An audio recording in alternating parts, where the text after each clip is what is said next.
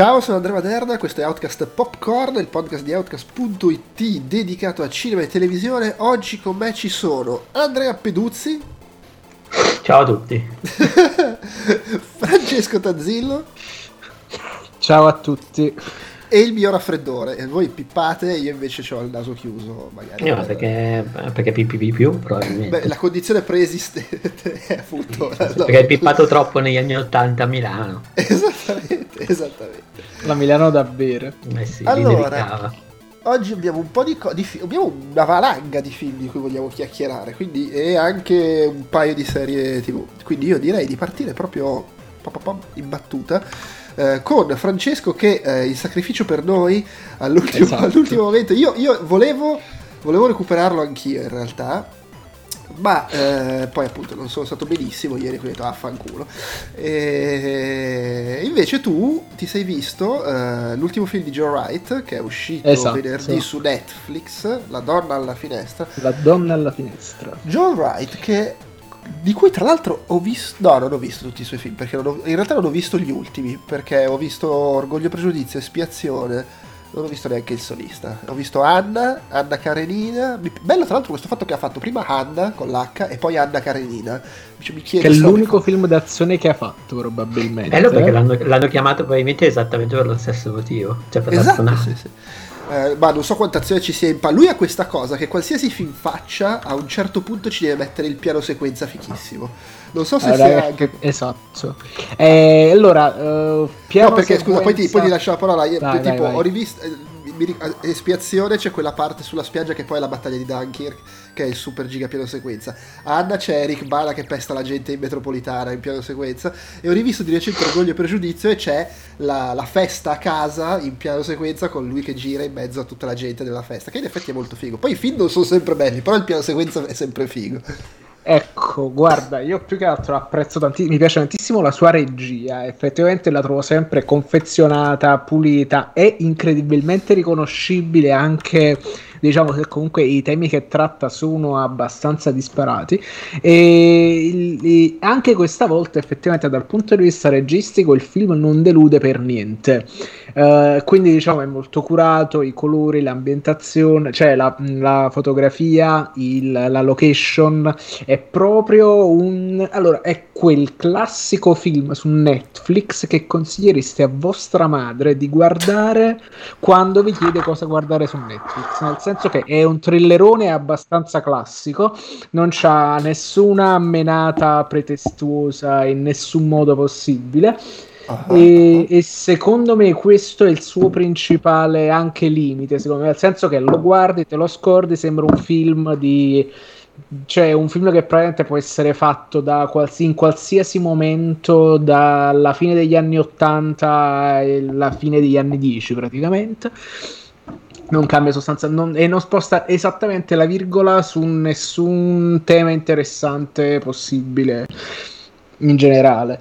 E in questo caso credo sia uno di quei film che siano stati girati durante il Covid, perché sostanzialmente vedi che c'è qualcosa nei movimenti delle persone durante le scene che che è un po' strano, è come se recitassero ognuno in, un ambiente, in uno spazio abbastanza protetto e che limitino le interazioni tra gli attori al massimo, ma potrei sbagliarmi. C'è anche il fatto che comunque tutta la casa in cui è ambientato, che probabilmente potrebbe tranquillamente ma essere la casa di Amy Adams. In realtà l'ha girato nel 2018.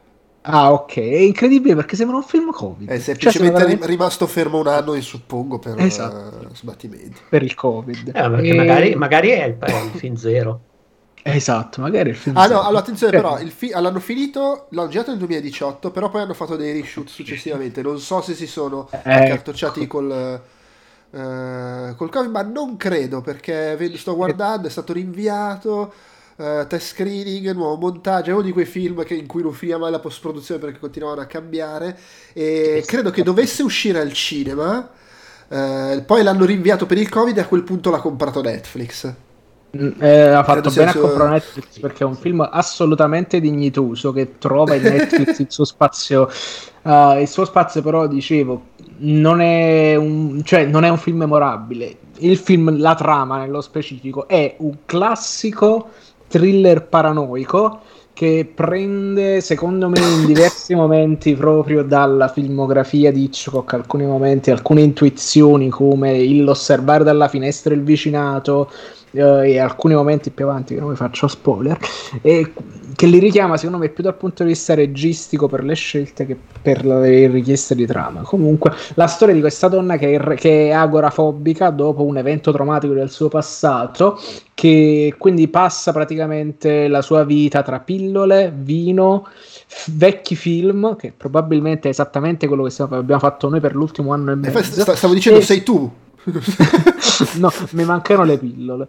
E, e, sì, e praticamente espiando veramente il vicinato alla finestra. Infatti, sa vita, morte e miracoli di tutto quello che succede, in tutto quello che circonda praticamente il vicinato. E, e a un certo punto. Una, una è un po' la finestra sul cortile, anche come premessa. Esattamente. Eh, eh, eh, sì, per questo io parlavo proprio dei richiami di Hitchcock, eh, anche, eh, cioè un poco narrativi, un poco anche come scelte registiche, però que- quelle sono un po' più, più, in là, diciamo, perché mentre sembra la finestra sul cortile, a un certo punto c'è un colpo di scena che è tipo la donna che visse due volte, per capirci. E ripeto, è, è lì che entra il meccanismo della paranoia, che chi, chi c'è chi non c'è, nel senso arriva questa nuova famiglia nel vicinato, il buon vicinato, gli bussano alla porta e tu come inizi a vedere questi personaggi che arrivano a bussare alla porta di questa famiglia inizi a intuire che c'è qualcosa che non va e, e, tu, e, e, tu, spettatore sgamato, inizi ad annusare un poco come sarà la cosa. A un certo punto, lei, mentre sta sempre alla finestra a guardare, vede un omicidio che succede, che accade in questa casa. Ovviamente tutto quanto mentre la finestra sul cortile era basato sui vuoti, diciamo in quello che succede nello spazio vicino, che diventa quinta scenica eccetera, eccetera. Qui invece tutto quanto giocherà sul fatto che le finestre sono strette e quello che tu non sai è richiuso nello spazio di muratura tra le due luci delle finestre. Per capirci, quindi diciamo gioca sul fatto sul tema pieni vuoti e alla fine l'architetto. Eh, eh sì, questa è, è, una cosa abbastanza interessante perché in tutti i film che abbiamo visto ci sta oggi, ci sta comunque una componente di casa abbastanza importante e nel momento in cui praticamente il film diciamo esplode tra virgolette inizi a sentire un po' quel già visto che ti pesa un po' però mh, non è quasi del tutto scontato come finisce però è, è, razionalmente era l'unica soluzione possibile. Quindi interessante ma non troppo ripeto è un, un, un filmetto godibile da, da consigliare a vostra madre quando vi chiede cosa guardare su Netflix però, ripeto, eh, la eh. regia è la parte migliore. Le Amy Adams all'improvviso è passata dall'essere la strafiga di American Hustle a essere mia quindi non so come passa il tempo questa Att- Attenzione, prima ancora però è stata la ragazza con l'apparecchio di DiCaprio. Eh, questo me lo stai. Eh, ma non è che nessuno se la, se la ricorda mai, prova a prendermi. Secondo me era carin- ah, carinissima. Eh, Beh, anche altre cose. Era sì, in, sì. in, Com'è che si chiamava quello in cui faceva la principessa dei film d'animazione che usciva e si trovava nel mondo reale? Sì, sì. Disincanto. Esatto, era, era, fantastico. Uh, però vabbè, sì, è, è versatile Amy Adams, è è, ma è sempre stata, può essere, è sempre stata, ha sempre avuto questa capacità di presentarsi sia come appunto la zia e la nipote. esatto è vero, mi sembra un ottimo riassunto. Ma io proprio veramente quando in prova a prendermi l'ho vista ragazzina e poi nel film dopo, minchia, tirati in abito da sera a fare la strafiga, madonna che, che, cambiamento proprio nel, nel portarsi, ecco. Invece sì, è proprio ma... brava. È proprio una brava attrice. Sì, sì, eh, sì. Va bene, allora, io ho visto invece un altro film che è uscito su Netflix la scorsa settimana, eh, è uscito mercoledì, eh, Oxy- Oxygen, Oxygen, o- Oxygen, non so come lo vogliamo dire, eh, che è il nuovo film di Alexandre Aya, o Aya, o Aja, Aja. come, non ho mai capito come, come si pronunci. Non chiedetelo a me. Ah, eh, vediamo, aspetta, di dov'è questo tipo? Perché è francese. Eh, allora non ho la più pallida idea, perché altrimenti era come il disco degli stili Den. Ah. Aja. Bravo. Eh, vabbè, che insomma è il regista di alta tensione, del remake delle colline negli occhi, raro, ca- raro caso di remake venuto neanche male. Eh, ha, insomma, ha fatto va- varie cose. Di, di recente, due anni fa aveva fatto Crawls, il film quello con Crawl, quello con i coccodrilli, con uh, Kaya Scodelario. Uh, sì. Ne, ne avevamo anche mm-hmm. parlato nel podcast, tra l'altro. E questo Oxygen, film tra l'altro girato durante la pandemia, è uh, un film in cui, beh, durante la pandemia immagino abbia aiutato il fatto che il film è tutto ambientato con un'attrice chiusa in una scatola, sostanzialmente. Perché la premessa è un po' alla B- Buried, non so se ricordate quello con Ryan Reynolds chiuso dentro una tomba. Qui non è una tomba, il film inizia... Scorda. il film inizia con uh, Melanie Laurent che si, si sveglia uh, dentro è sempre a volte in un profilattico gigante riesce a liberarsene e si rende conto di essere chiusa dentro questa, quest, questa specie di, di, di, non lo so, di macchinario. C'è un computer con cui interagisce che tra l'altro in originale il computer le parla con la voce di Mathieu Amalric che era il, il cattivo di Quantum of Solace e... Sì, che, che, poi è il primo film in francese che Aya gira, credo, da alta tensione, perché poi è andato sempre a girare in America. E nel film lei si accorge abbastanza di fretta di essere bloccata lì dentro, eh, che è una camera eh, criogenica, cioè lei era stata messa lì a dormire sostanzialmente, era stata eh, alien, cioè, era stata bloccata lì, surgelata e da per scontato sarà perché ero malata e magari dovevamo trovare una cura. Il problema è che si sveglia perché si è rotto qualcosa e non c'è più il rifornimento di ossigeno e quindi le viene detto che hai ancora il 35% di ossigeno che sta andando in esaurimento. Allora lei sclera perché devo, devo capire come uscire di qua. Eh, tra l'altro non ha la minima idea di dove sia, cioè se è in un ospedale, se è sepolta, se è boh. E, e ovviamente lei ha a che fare con questo computer che, che, che le parla, è una specie di... È, è, il Siri della camera criogenica, quindi eh, le permette di fare telefonate, di comunicare con l'esterno, di fare ricerche su internet. E lei si informa un po' su chi è, perché ha perso anche la memoria, non si ricorda chi è. E quindi un po' tutto il film uh, è incentrato su queste qua, su lei, lei che deve cercare di capire come uscire da sta roba ma anche deve cercare di capire chi è, come mai si trova lì, cosa è successo. Eh, insomma non entro troppo nei dettagli perché parte del divertimento poi è, è capire effettivamente cosa, cosa, sia accaduto fuori. Tra l'altro io non avevo visto il trailer, lo sto guardando mentre parlo e sto vedendo il trailer quanto svela di, di quello che poi invece ti svela il film piano piano. E molto carino, cioè è quel tipo di film lì è fatto bene, c'è una bella tensione. Io ho il, va- ho il vantaggio, lo svantaggio, vedete voi, che a me quest- la, la claustrofobia zero, per cui non, io non sono di quelli che scena tizio chiuso nella tomba, no minchia non la posso guardare, come conosco un po' di persone che sono così. Eh, per me è tranquillo, però comunque mette su una discreta tensione quando ci sono i momenti in cui non so, deve riuscire a fare una cosa prima, le, sai le classiche situazioni col conto alla rovescia. Banalmente a un certo punto eh, per dire le, siccome sta finendo adesso non mi ricordo quale sia il motivo se sta finendo l'ossigeno o se si è fatta male però il, il macchinario dice vabbè ti faccio la puntura per sedarti. Lei no cazzo non la voglio la puntura. Allora cerca di fermare il braccio meccanico che deve fare la puntura. Ci sono un po' di situazioni in lei contro il macchinario che la ostacola in questo tentativo di salvarsi. E in più conversazioni con gente fuori, eh, telefona alla polizia, telefona a quest'altro che in parte cerca di aiutarla, in parte telefona magari a qualcuno che la conosce e sa cose che lei non si ricorda. Eh, insomma, t- tutto sto giocare qua sui misteri. Secondo me è fatto bene, è scritto soprattutto bene. Eh, tra l'altro era una sceneggiatura che era nella blacklist, che è la lista delle sceneggiature considerate di livello in attesa che qualcuno se le pigli. Addirittura? Eh, gira... Sì, sì, sì, sì.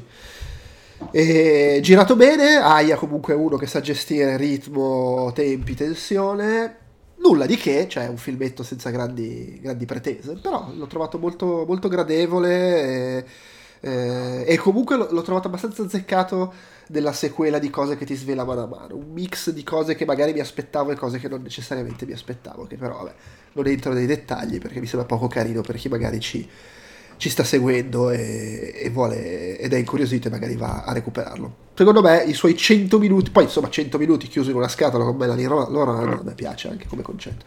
Eh, bene. Trovo be- molto meno invitante, però magari mi sbaglio, il film di cui ci parli tu adesso, Francesco, ovvero Si vive una volta sola, che è il nuovo film di Carlo ah, Verdone, sì. che tra l'altro, lo dicevamo prima, è un po' il Godzilla vs. Kong italiano, visto che è stato rinviato durante la pandemia perché volevo uscire al cinema e poi alla fine ha detto no vabbè, usciamo in streaming quando aprono le sale, ma non capisco sta cosa. Con tutto che il Godzilla vs. Kong di Verdone in realtà è quello in cui combatte contro Silvio Muccino. Esattamente, quello è veramente il, il Godzilla contro Kong di, di Verdone persona. O anzi, forse ti dirò di più. Il Kings of Monster di, Mucci- di Verdone è uh, c'era un cinese in coma. Ah, ok. okay. Eh, quando si scopre praticamente che il fratello di Fiorello è un merda. E, insomma, uh, allora c'è, allora c'è una storia particolare legata a questo film perché io comunque seguo il calcio Napoli soprattutto. E quindi praticamente quando c'è qualcosa che deve far uscire Aurelio De Laurentiis per gli amici noi comunque cerchiamo di supportarlo perché così diciamo non dice che sta andando sotto in goppa e quindi deve vendere giocatori forti per rientrare dei soldi che ci mancano. E quindi praticamente nel momento in cui dice sì ok fa, dopo, dopo, più di un anno facciamo uscire questo film al cinema adesso me lo sono immaginato che i cinema riaprono e lui sta là che si mangia i gomiti perché magari il film di Verdone in mezzo al casino comunque tu lo vendi secondo me come direct to video. Mentre invece magari ha fatto un accordo molto interessante con Amazon. Comunque il punto è che eh, si torna in quelle che sono le tipiche ossessioni verdoniane, nel senso che lui è fortemente eh, è, è batteriofobico a queste cose, quindi praticamente per esorcizzare questi demoni interiori, proprio come il grande Alfred Hitchcock tra le altre cose, o Dario Argento, si mette nei panni di un medico. E la storia è di questa equipe di medici che sono tutti quanti degli stronzi, nel senso che praticamente non fanno altro che farsi degli scherzi, tra virgolette, crudeli, ma completamente privi di divertimento, cioè lo fanno soltanto per farli. A questo collega interpretato da Rocco Papaleo, soltanto così, e quindi è, vit- è, costantemente vittima di bullismo.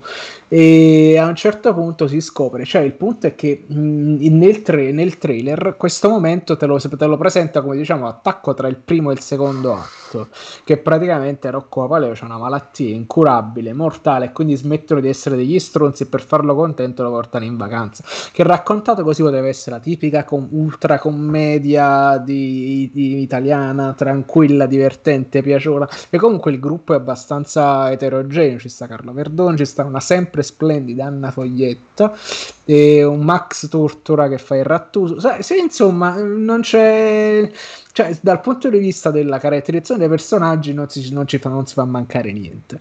E soltanto che non cerca minimamente di divertire lo spettatore in nessun modo, anche situazioni che succedono, più che essere divertenti, sono costantemente avvolte da quest'aura di tragicità, perché ha sempre una musica in sottofondo di, di sconforto. E quindi e, e, poi ci stanno tutti questi piccoli drammi che succedono costantemente che tirati in mezzo a queste cose, piuttosto che divertire angosciano, tipo la figlia, che, la figlia di Verdune che nella finzione fa la parte altro fantastico cliché, quindi praticamente ci sta lei, lui divorziato, con la figlia lei, cioè, che, che, praticamente fa la ballerina col culo da fuori in televisione, e quindi mentre passa, dovunque va viene trasmessa questa cosa, e lui si tocca i nervi e fa sempre quelle facce tipo di assoluta ver- vergogna, come può farle Carlo Verdone, quindi chiudendo gli occhi e spalancando la bocca, così così per la vergogna. Eh, cioè, è, è, stato un film strano, non è stato divertente. Non è stato divertente. Cioè, cioè, non riuscire a far ridere praticamente perché lui si vuole portare al, al, a letto la vecchia, mentre invece ci sta il, il, marito che fanno i giochi di ruolo nascosto dietro la tenda così e non riesce a farti divertire. È grave, Carlo Verdone. Tra l'altro, è un classico, un classico di Papaleo, anche già nei esatto. laureati c'era la storia del. Eh, vabbè, va così. Esatto, no, ma insomma, cioè, è, è triste, è un, è, un, è un, ricalcare cliché che funziona e non funziona. C'è sta tipo il tipo spagnolo che si tiene Anna Foglietta, in realtà poi si scopre che tiene l'amante più giovane. È il tipico film italiano, sotto tutti i punti di vista, senza però, non ti riesce però a strappare quella risata nemmeno impegnandosi. E purtroppo sembra che non volesse nemmeno provarci a strappartela questa risata. Cioè, deve essere il doveva essere il film drammatico venduto come commedia, secondo me, quindi va così. Per, quindi il sottotitolo è Per completisti di Carlo Verdona. O per chi so pure sopportare ADL, così non, si, non vendiamo balli l'anno prossimo. O, o per tifosi del Napoli. Esatto, esatto. Eh, perché dopo tu, tu, tu, questa settimana hai visto un film in sacrificio per noi, uno in sacrificio per il Napoli. Per il Napoli, esatto. Vabbè. Ok, bene. Um, non mi hai fatto venire voglia. Non, non, mi hai fatto cambiare pregiudizio sul film, diciamo. no, è, è strano proprio. Va bene. Uh, questo comunque è disponibile da venerdì, se non sbaglio. Sì, su, su, su Amazon, Amazon, Prime. Prime. Ok, io invece ho visto uh, questo Fuga a Parigi. La biografia? La biografia. Esatto, la mia biografia.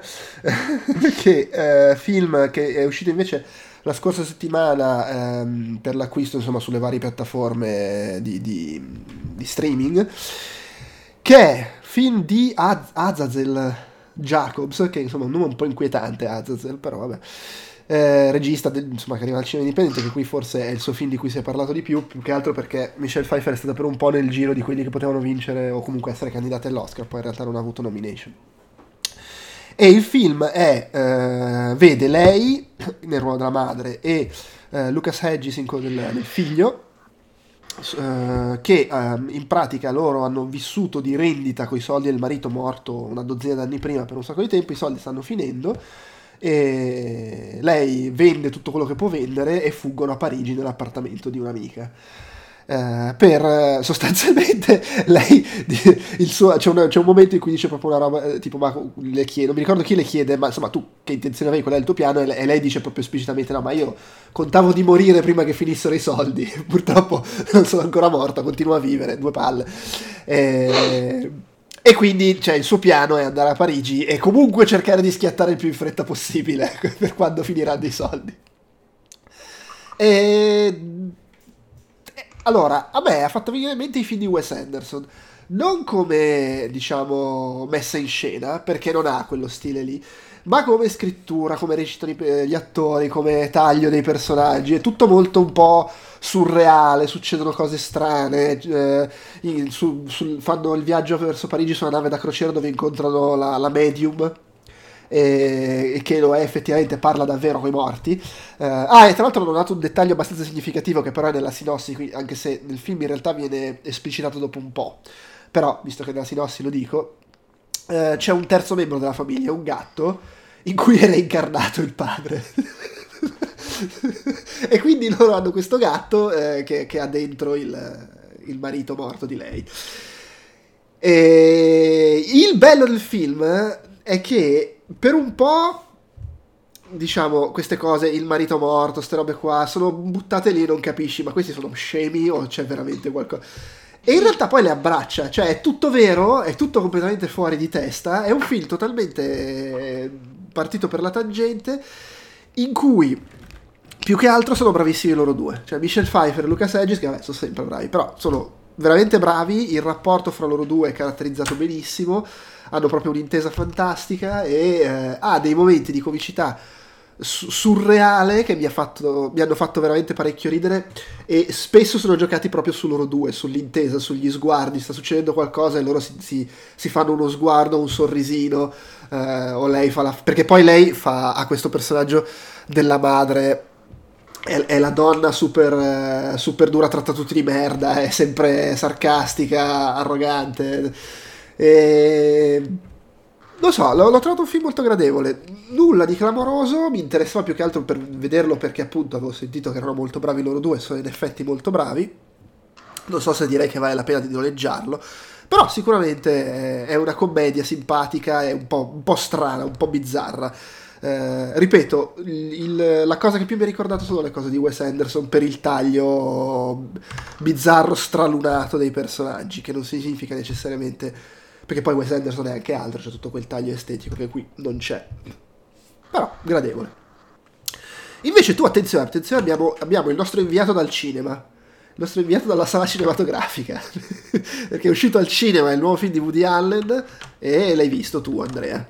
Esatto, ma prima una veloce notizia di colore che, che mi è passata davanti adesso, cioè che la mano sulla locandina di American Beauty è quella di Christina Hendricks, che all'epoca faceva la manista, come i personaggi di David Duchovny in... Uh, in Zoolander. In Zoolander, questa cosa Quindi praticamente c'è stato un momento in cui Christina Hendricks era tenuta fuori soltanto cioè si vedeva soltanto le mani. Ha preso, l'ha fatto, non... ha preso guadagnato 100 dollari. Ma solo la mano mondo... o anche l'ombelico? No, no, no, l'ombelico no, erano in due. E lei ha fatto la mano e l'altro l'ombelico. Ma pensate di avere Christian Hendrix soltanto per le Lei all'epoca guadagnava facendo la modella, si tirava un po' a campare, non era ancora, diciamo, affermata, per cui insomma se l'è, se l'è accorta dopo, ha detto, ah ma quella è la mia mano. E... Fatto, ho posato per questo filmetto che forse qualcuno avrà visto di sì, questo sì, regista sì, emergente. Che è forse la cosa migliore del film a questo punto. Sono completamente d'accordo. e, no, io invece ho visto sì Rifkin Festival che è uscito in sala lo, la scorsa settimana ed è credo l'ultimo film di Woody Allen ed è il... Perché credo? credo perché magari non lo fanno più lavorare, che ne so. capisco. Anche in questi tempi, povero, povero Ale. No, speriamo di no, in realtà. Eh, perché... non si può più dire niente, la, la dittatura eh, esatto. del politicamente corretto. Esatto, esatto, esatto. Soprattutto, soprattutto Woody Allen è anche uno che ha una certa età, per cui magari si rompe pure il cazzo a, a stare dietro a queste cose. Così. Eh, sta di fatto che è il suo secondo film bruttino, dopo l'ultimo film bello che ha fatto, secondo me, ovviamente, che è il La Ruota delle Meraviglie, che era un film veramente strepitoso.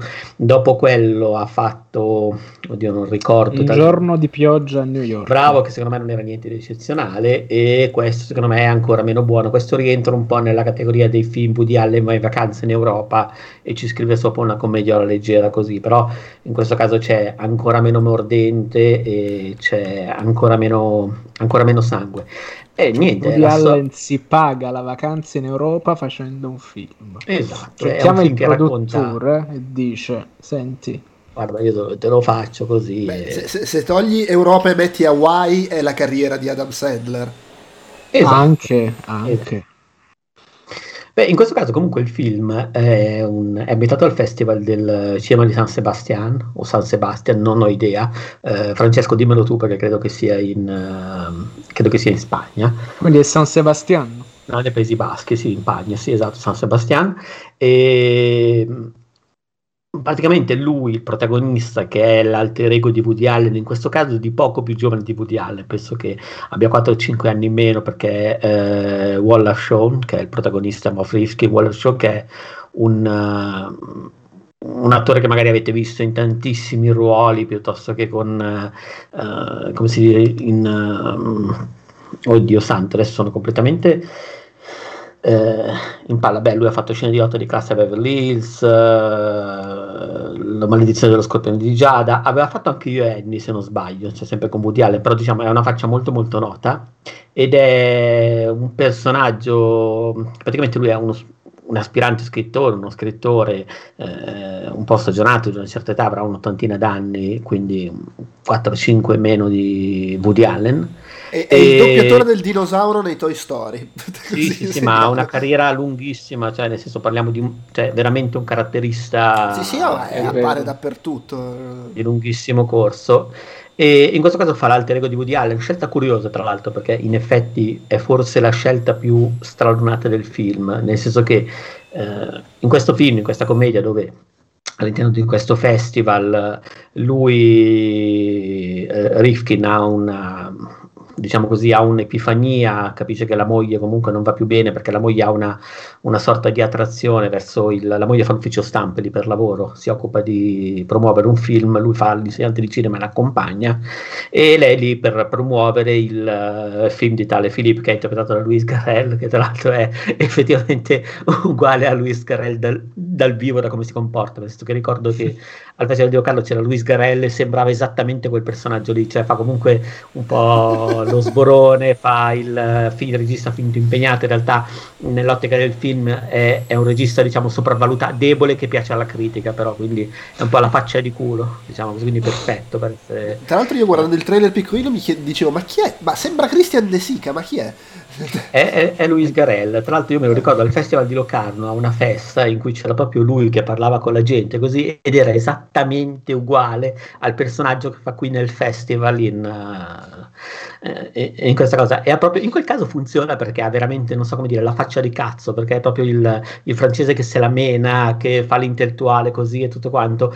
E questa cosa ovviamente è, risulta molto attraente per la moglie del protagonista e ovviamente sta sul cazzo al protagonista sia perché secondo lui non capisce niente di cinema eppure ha, ha successo come regista e sia perché in effetti sembra che gli stia portando via la moglie.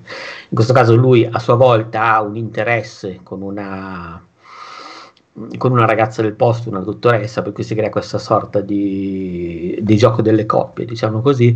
E eh, diciamo la cosa, la cosa, curiosa del film, oltre al fatto che appunto il, la scelta dell'attore protagonista, nel senso che è effettivamente un po' troppo fuori età per fare la parte che fa eh, e che rende tutto un po' straniante, ma anche solo per come si muove, per come si porta, per come porta il, la sua presenza nel film, diciamo, per come porta il corpo. Ecco, è, è, è, davvero un po' troppo strano che un personaggio così, così in difficoltà per questioni di età abbia così tanto eh, carisma e successo sempre nell'ottica diegetica del film. Quindi è, questa cosa fa, fa, un po' strana. Cioè, dico, se, secondo me se l'avesse interpretato lo stesso Woody Allen sarebbe risultato eh, quasi più giovanile. Va detto che è un po' che non, che non lo vedo recitare. E, Vabbè, però la commedia è molto esile, molto debole, è piena di citazioni da film che piacciono a Woody Allen, perché nella misura in cui ogni notte questo personaggio, questo critico, sogna se stesso protagonista di un film della sua eh, infanzia, della sua adolescenza, da Fellini a Bergman, eh, cose così, però mm, sono tutti film che piacciono a Woody Allen e di cui Woody Allen non ha mai fatto mistero di essere fan in, tutti, in tutta quella che è la sua filmografia. Però diciamo, tolta quella che è la fotografia che credo sia stata curata da Vittorio Storaro, anzi si confermo, e il fatto che effettivamente a distinguerlo da una generica commedia francese o eh, perché ha veramente il tono della serie tv, di recente ne sto vedendo una eh, che parla praticamente del, di un detto le quinte di uno di un ufficio stampa cinematografico francese, adesso non ricordo il titolo esatto, però sembra una cosa del genere, però con una fotografia e una messa in scena estremamente più curate, in quello si vede, però va tutto un po' sprecato perché la sceneggiatura è un po' debole, i personaggi sono veramente un po' troppo macchietti, un po' stereotipati, non ha particolare mordente e soprattutto la, la pretesa citazionista, cioè l'idea di rifare le scene di film classici non, non aggiunge molto al film e muore un po' via in sé, ecco, non, decisamente non un film riuscito. Posso farti una domanda scomoda, secondo Vai. te con occhio critico, quanti film restano in canna a Woody Allen, considerando che praticamente sono anni che fa sempre lo stesso film. No, allora b- bisogna tener conto che lui fa. Al, eh, c'è stato un periodo in cui ne faceva due all'anno, secondo me ne faceva uno bello e uno brutto. Adesso non ricordo c'è stata quella fase lì. Adesso, secondo me, siamo, ci siamo spostati a uno su tre. Mm, non saprei quanti restano in canna, però io spero che ne faccia almeno uno perché dovrebbe essere quello buono. Ecco. Beh, beh, finché, finché, si regge in piedi e gli danno i soldi, lui penso che continuerà a fare. No, no, li fa anche perché poi gira film estremamente eh, sempre più teatrali, sempre più chiusi come ambiente, come dramma. Sono sempre, quasi sempre dei drammi da camera. Sì, ok, in questo caso c'è di mezzo il festival, ma resta un sottofondo. Per cui magari, magari gli arregge. Ecco, non, non, non, si mette a fare il film d'azione o il west. Immagini però. Dirige gli Eterni 2. Esatto. Sì, sì, sì. Però sto vedendo in effetti però in, della sua filmografia tra, tra, tutti i film che ha fatto di recente. Uh, no, secondo me non era male neanche Caffè, Sota- Caffè Society. Blue Jasmine era molto bello, poi ha fatto... E anche il Rational Man non lo ricordo così male, eh. Allora, forse, sta, forse sta, sta, sta, rimestando un po' le acque Woody Allen, quindi era, era To Run With Love che mi aveva fatto abbastanza schifo. Sì, ma To Run With Love, allora, To Run With Love è brutto come la merda, spero se consideriamo che prima c'era Midnight in Paris che era un gioiellino. Esatto, e questo, e questo è, è, quella, è nella catena di To Run With Love, esatto. Perché comunque poi abbiamo Blue Jasmine buono, Uh, Magic in the Moonlight, una mezza botta, ma manco brutto. Irrational Man, sempre su quel tono da mezza botta, ma comunque un po' più, diciamo, un po' più croccante. Eh, sai che non mi era dispiaciuto.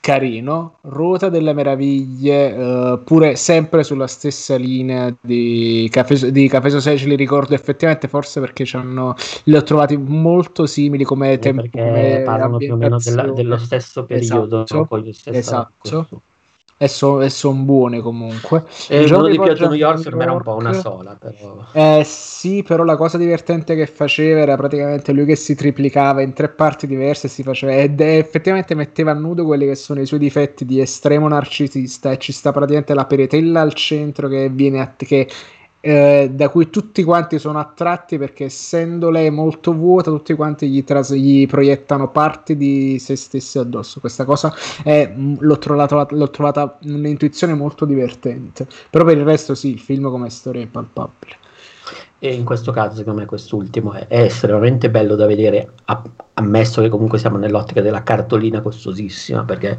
non è che si va molto più in là di quel cliché, però effettivamente ci dà il caso per profondità di campo, per messa in scena così è veramente, è veramente eccezionale. Però la storia di personaggi così, insomma, non, non giustifica il prezzo del biglietto per quanto mi riguarda. Ecco. Ok, allora, restiamo al cinema. Tra l'altro, mi sto rendendo conto che senza accorgere completamente per caso ho messo prima tutti i film usciti in streaming e poi quelli usciti al cinema. Vedi l'inconscio che fa le cose ordinate, l'ossessivo compulsivo in- interiore. Emergente. Eh, sempre al cinema è uscito questo Baby Teeth, eh, baby, italiano Baby Teeth, trattino tutti i colori di Milla che è uh, un film che vabbè, io in realtà ho visto tempo fa in streaming perché in giro per il mondo è uscito da un po'. Eh, nuovo film di eh, credo film, primo film eh, sì perché Shannon Murphy che ha girato cortometraggi e ha lavorato su serie tv è il suo esordio con un lungometraggio. E eh, la protagonista è Eliza Scanlon che è fantastico si è specializzata nel fare quella che muore perché e tu, cioè allora è, è in questo film qua in cui è malata di cancro. Era la sorella minore in Piccole Donne che si ammala e, e muore e eh, in The Devil All the Time si suicida, si, si, si, si impicca.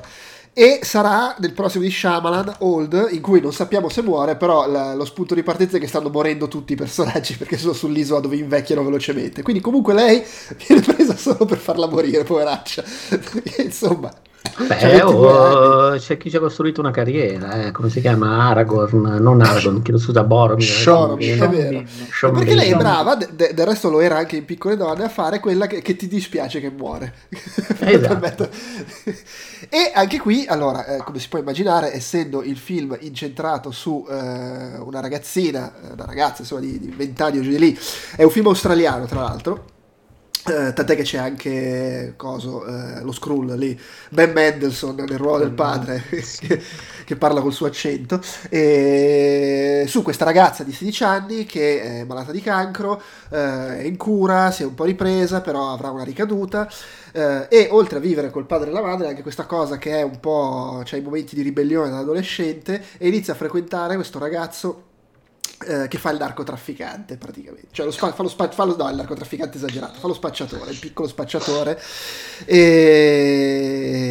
Vabbè, che incontra... è, un, è, un, lavoro per il quale siamo passati tutti un po' qua. Eh sì, sì, sì, sì. lo incontra eh, sì. Alla stazione dei treni mentre sta tornando, credo, boh, non lo so, dalla piscina o qualcosa del genere fanno amicizia, lei si, si, si, appassiona, lui è un po' più grande e siccome lui comunque, cioè adesso lo chiama lo spacciatore, è tipo senza tetto, la, la fa, fa, famiglia disfunzionale, eccetera, va a finire che lei se lo, come si dice, se lo, se lo porta a casa, lo adotta praticamente, costringe papà, papà, posso tenerlo.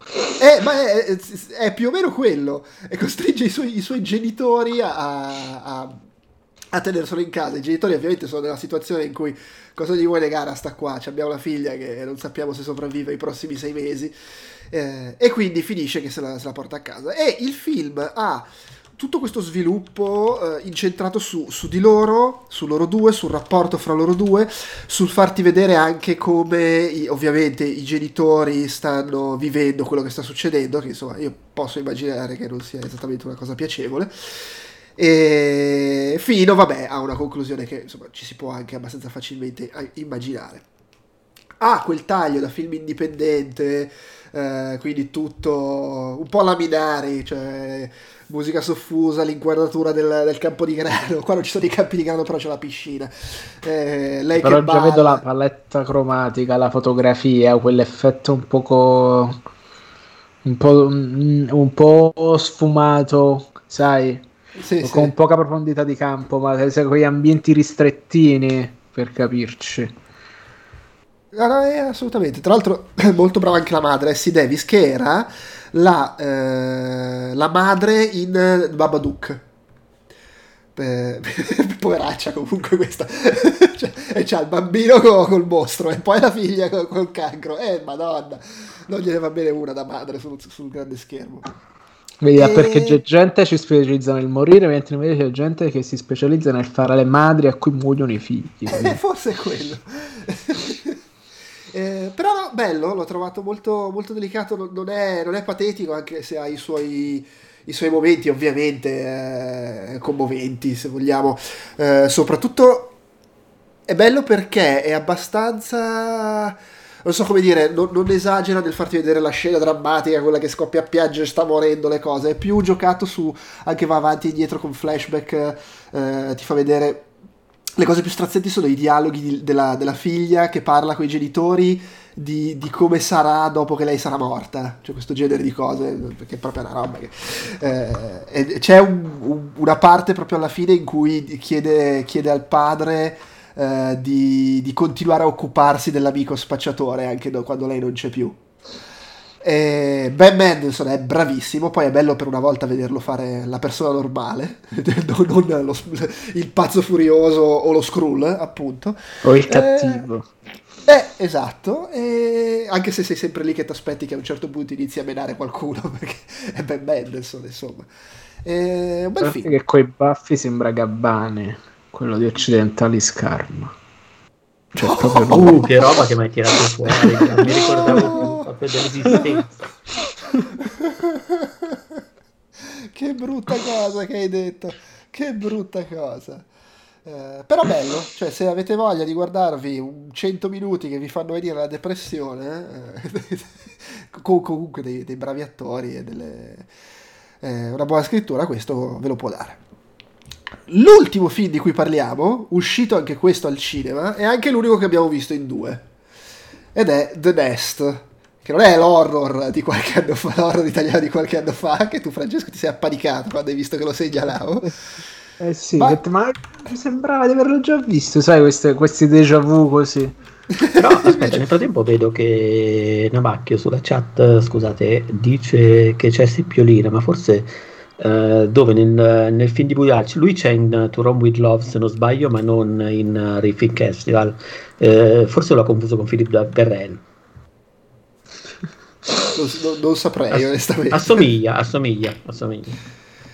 Lo stesso eh... carisma eh, sì, mi sono impanicato perché allora la cosa divertente di The Nest italiano è perché tu fai un film italiano e ci metti un nome inglese perché ok, puoi venderlo all'estero, ci sta, è legittimo. E secondo me è anche un buon mercato all'estero perché in determinati, cioè perché non era un film completamente brutto, aveva soltanto un grosso problema di sceneggiatura.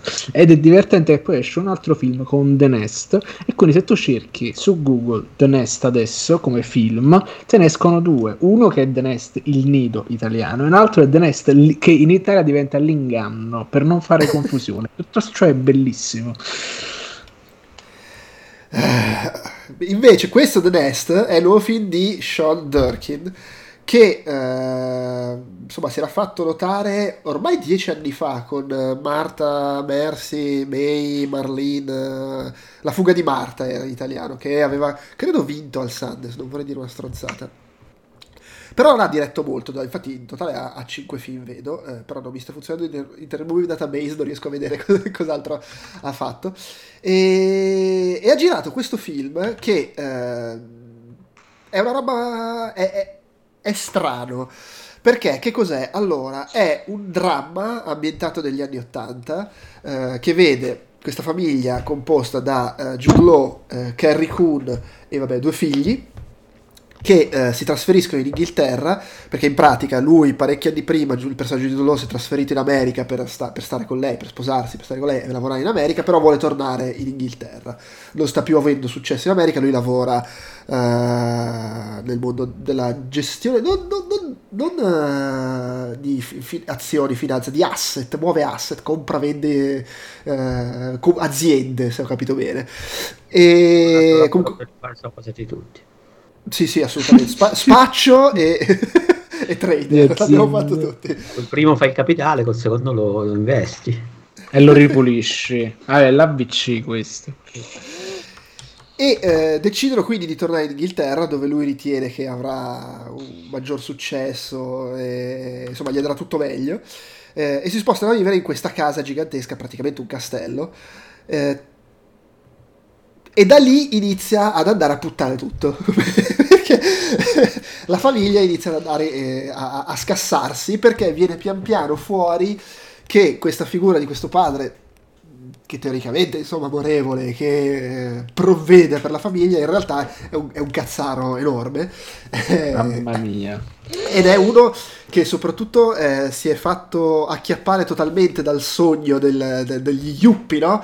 eh, di quel periodo là. Ehm, e eh, interessante questa cosa, sentivo il regista che diceva, ha questa cosa lui, che eh, lui ha le idee giuste, cioè quello che dice per tutto il film di stanno per deregolare, sta per arrivare la deregolamentazione qua in Inghilterra, cambierà tutto, è vero, è quello che poi è successo, il problema è che non è poi in grado di mettere in pratica queste sue idee e quindi finisce sempre in vacca quello che prova a fare.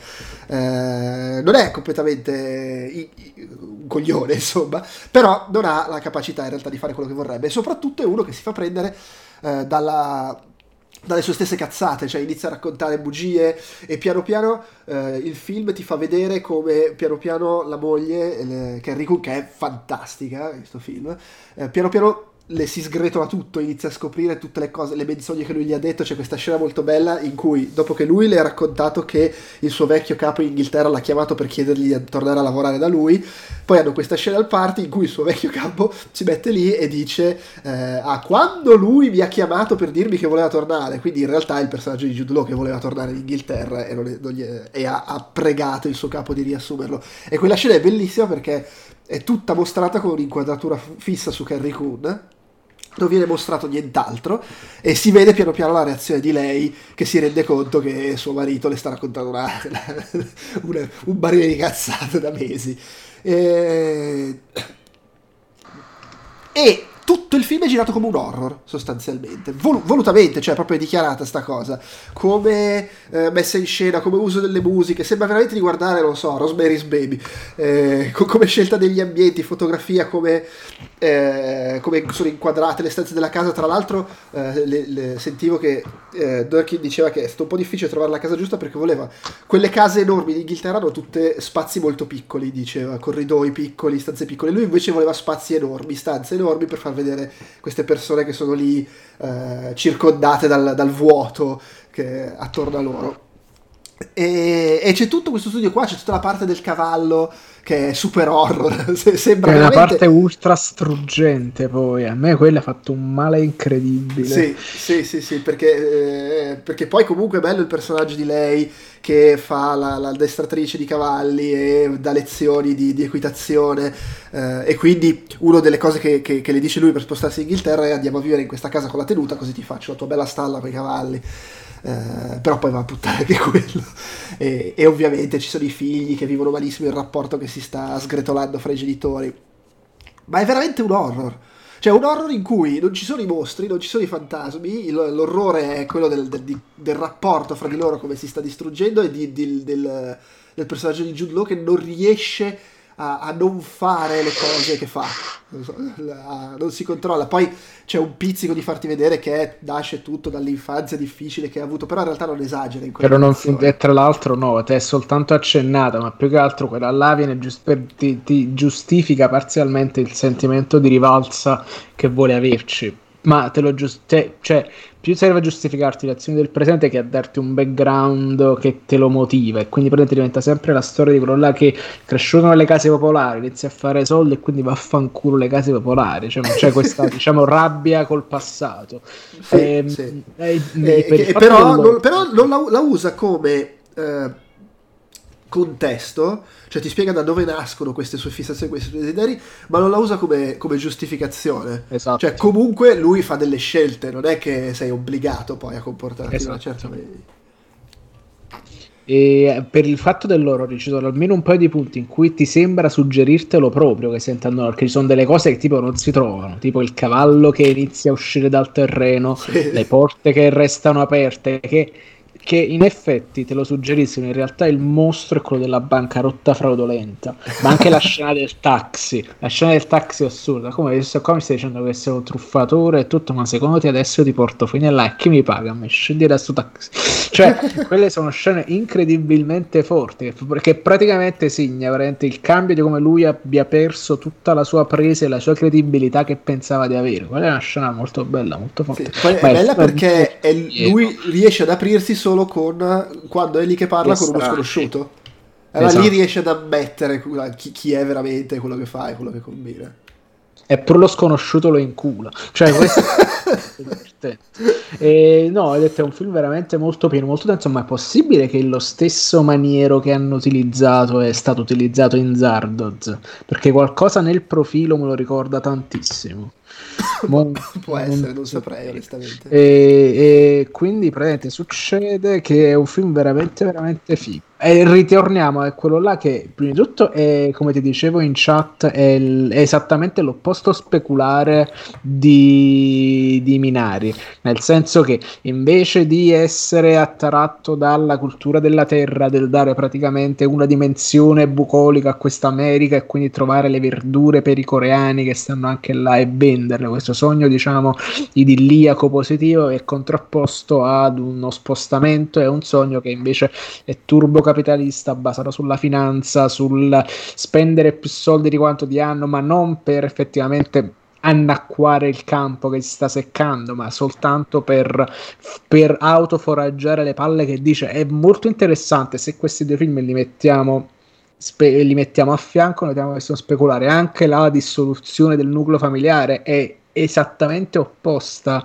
a quella di Minari. E mm, mi è piaciuto anche il fatto diciamo anche settimana scorsa di come rientri in quella serie di film dove non è che dici c'è il cattivo, c'è un, un antagonista e le, aspettati- le, aspettative dello spettatore sono costantemente ehm, sono costantemente alter- cioè disilluse. E che funziona? Perché tipo vediamo la figlia giustamente stiamo parlando uh, anni 80 giovani adolescenti inglesi che vivono il disagio è una cosa che pensi giustamente cresciuti come siamo cresciuti col cinema cioè io col cinema voi magari ce n'avate e che una gente del genere che si, che si distrugge che inizia a frequentare brutte persone finisce con una spada in vena prima della fine del film per capirci. Mentre invece qua no cioè, un festino a base di speed è tutto a posto, fin dei conti. cioè, si, e si ricomincia il giorno dopo, sbratti sul tavolo, così, è tutto a posto. E quindi, sotto questo punto di vista, è interessante. Ma è interessante sotto diversi, da diversi punti di vista, dalla scelta della fotografia che è così cupa, così nera, dal, soprattutto le interpretazioni degli attori più che Uh, più che la regia, secondo me, arrende a far maggiormente spiccare il film. Nel senso che tutto bello, tutto a posto, ma con questa interpretazione eccezionale effettivamente è bomba. Poi Jude Law è sempre bellissimo, anche sfatto. e io ogni tanto lo guardo e penso, sto stempiando, voglio stempiare come lui. Ah, guarda, eh, secondo me tra l'altro è migliorato molto invecchiando, in particolare quando fa silente è al, massimo, è al top ah, della, sua, mia, della sua, carriera di figazzo. e, ti chiedi, e ti chiedi come mai, cioè lì sia un silente ancora curato, vestito benissimo, tutto infighettato, e pochi anni dopo, se segui nell'ottica della... Eh, si veste come me come Mago Berlino. e lì dici, cazzo, è proprio, è proprio vedi come, come che c'è proprio il passaggio d'età in cui sbrocchi e te ne freghi di tutto. Capito? Ecco, lei, quella là, il vestito da Mago Merlino è l'equivalente della tuta in acetato di, esatto, di Fidel. Sì. sì, sì, è proprio quella roba lì. Cioè, a quel punto te ne fotti, cioè, perché lì è, è curatissimo invece in Animali Fantastici. Esatto. Okay. Eh, vabbè. No, eh, un riferimento mi è venuto in mente, mi ha ricordato Gone Home, uh, The Nest, il, il, il, gioco Gone Home, perché fa la stessa cosa del uh, usare gli elementi dell'horror e, e farti avere sensazione da film horror poi non essendolo perché Gone Home sembra veramente che stai giocando a un survival horror per, per un tot di tempo e c'ha quel, quel look quell'atmosfera e poi in realtà è, è, è tutt'altro e alla fine anche qui c'è stato un momento in cui mia moglie mi ha detto ma è un horror? Cioè, il momento di panico tipo, ma cos'è? Arrivano i fantasmi adesso. Sì, sì perché poi se la gioca la cantina così. Però hai spoilerato Gone Home a questo punto. Vabbè, soltanto un gioco del 2013 uscito praticamente per tutto e dato gratis su qualsiasi servizio in abbonamento. Eh, però lì se, se sai già che, è, che, non è un horror già te lo sei un po' giocato e secondo te Gio, il momento migliore di lei qual è? di Carrie Coon? Sì. Eh, boh, tutto? cioè, la, la, beh, quella scena in cui sente il, il capo di, di, di, suo marito che dice... Che, insomma, quando comincia a capire che gli sta raccontando un sacco di cazzate è molto bella, ma anche t- le, le due cene la cena solo con lui e poi la cena anche di lavoro e in entrambi i casi lei proprio fa, fa, questa Quando sbroccata molto controllata. Esatto, scippa la bottiglia da mano a quello assaggia, sì, è buono, vai. quando va nel bar inizia a ballare in mezzo agli sconosciuti vestiti elegantissima dopo aver regalato la pelliccia costosissima alla guardarobiera sì, sì. splendido veramente bello, splendido bello bello bello grande Kerry Coon che ricordiamolo era uno dei, dei galoppini di Thanos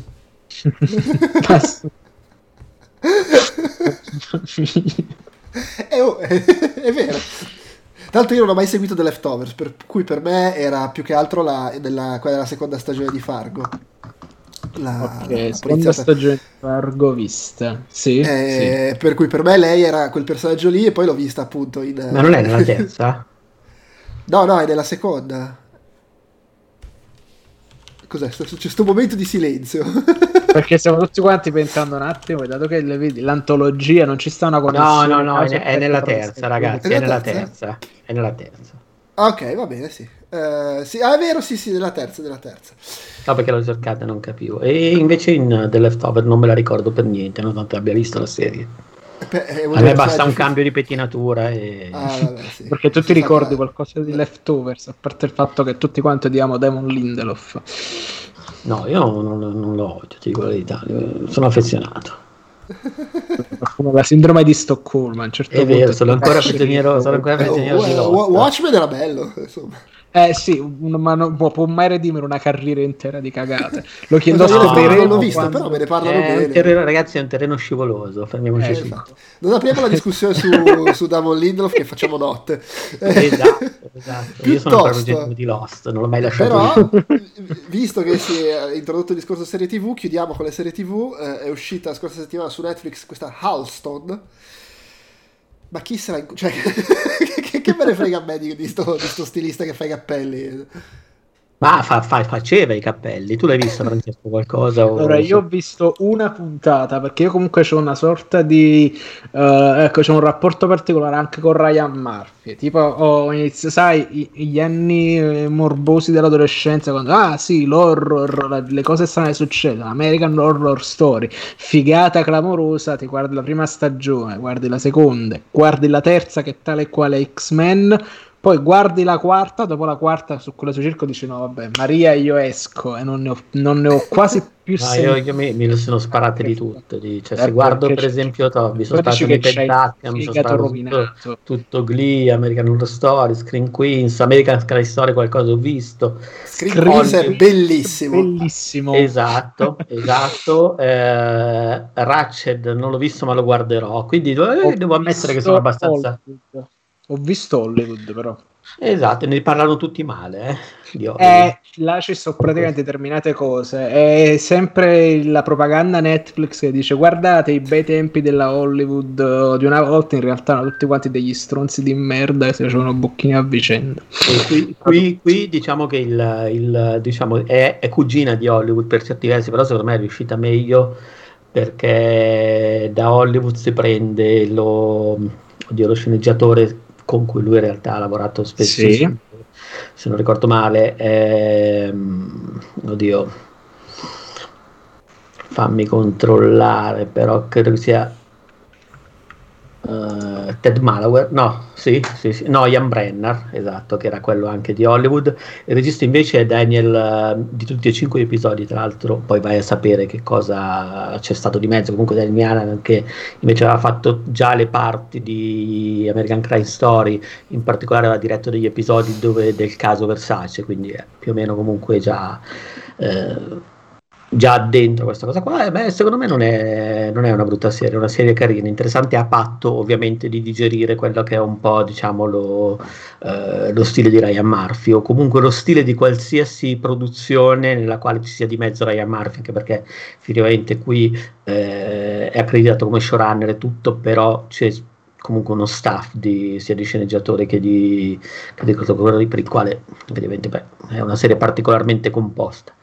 In ogni caso è una serie ma, ma sì, ma ormai lui è come Shigeru Miyamoto, cioè ogni esatto. tanto arriva, rompe i coglioni, fa cambiare una scena a casa e se ne va. No, no, no, ma sai, sai invece a chi, lo, a chi lo associa invece a, um, come si chiama, a quell'altro sceneggiatore che ormai che, che apparentemente cura 10.000 serie contemporaneamente, però poi probabilmente ci, si mette lì una volta come Shigeru Miyamoto, quindi tu, che probabilmente quando ha inventato Super Mario Galaxy ha, ha solo fatto il gesto col dito di, di farlo girare. Fai che vola. Oh, e tutti a prendere appunti l'hanno fatto così. Oh, hanno, hanno, hanno, hanno, hanno dedotto che stesse parlando della gravità. Comunque, detto questo, è un uh, biopic mm, veramente alla maniera di Bohemian Rhapsody e Rocketman, nel senso che davvero riprende esattamente quel, eh, quel, filone lì, solo che appunto al posto delle rockstar ci mette il, uh, il personaggio interpretato da Ewan McGregor, che è Alston Aston, che è uno stilista che uh, diciamo era è partito effettivamente come designer di cappelli perché aveva il aveva ideato il cappello che era stato portato da Jacqueline Kennedy, in, uh, se non sbaglio proprio durante l'in, uh, la, oddio non so se si dica investitura, non credo proprio, comunque la, il giuramento da presidente del marito, quindi ha avuto molta visibilità, poi è cambiato un po' l'epoca ed è diventato uno, uno stilista comunque completo e il film il film, scusate, la serie, anzi una miniserie perché sono solamente 5 puntate, più o meno tali 3 quarti d'ora e 50 minuti ciascuna, quindi si guarda anche abbastanza in fretta. E copre praticamente quella che è stata diciamo, la, l'avventura professionale del protagonista più o meno tra il 68 e la seconda metà degli anni 80, poi lui in realtà eh, è morto molto presto, se non sbaglio è morto nel, nel 90 di era positivo, per cui ha è morto credo di complicazioni legate all'AIDS. Ad ogni modo, la serie invece copre questo, questa fase per cui diversamente ad esempio da Rocketman o da Bohemian Rhapsody eh, sceglie proprio un periodo un po' più circoscritto e fa anche un'altra cosa secondo me che in parte la distingue da quelle due produzioni lì eh, cioè ogni episodio comunica un tema, cioè ogni episodio, non dico che siano conclusivi perché in realtà la serie è perfettamente orizzontale, ma diciamo che ogni episodio ha un, un, argomento di chiusura, in particolare c'è un episodio nello specifico che secondo me è anche il più bello, che è quello in cui lui crea il suo profumo, che poi è stato anche un grosso successo commerciale, e eh, lo crea tra l'altro assieme al personaggio di Vera Farmiga, perché poi in realtà c'è tutto un cast di, eh, dai comprimari fino ai protagonisti che è veramente curatissimo, in particolare c'è eh, Crista Rodriguez che fa Lisa Minnelli che è favolosa, fa esattamente quello che eh, avrebbe dovuto fare probabilmente in Bohemian Rhapsody il protagonista, visto che è comunque un in qualche modo un'imitazione per certi versi, fa quel tipo di registro lì, però lo fa talmente bene, talmente con naturalezza che non ne esce caricaturale, per cui diciamo che fa la, la versione bella del protagonista di Bohemian Rhapsody. Diciamo e... anche che l'altro giorno mi hai detto, ah ma non sapevo che Liza Minelli fosse la figlia di Judy Garland. Non lo sapevo, oh ragazzi, che, che, te devo dire, non, non, non ci avevo mai pensato. Sono quei fatti storici che scopri guardando le miniserie su Netflix. Beh, sì, poi in realtà l'ho detto, la mia ragazza mi ha riso dietro, sì, sì, lo sanno tutti, cretino, cioè, no. Però in generale, comunque, io non lo sapevo, l'ho scoperto, è stata una cosa che mi ha incuriosito. In effetti, ci... sì, sono anche quelle serie che hanno sempre un, un risvolto, diciamo, un pochino edificante da quel punto di vista, educativo. Ecco. Ad ogni modo, beh, io ad esempio. Attenzione in chat, Nabucodonosor, io non lo sapevo, Se, siete in buona compagnia.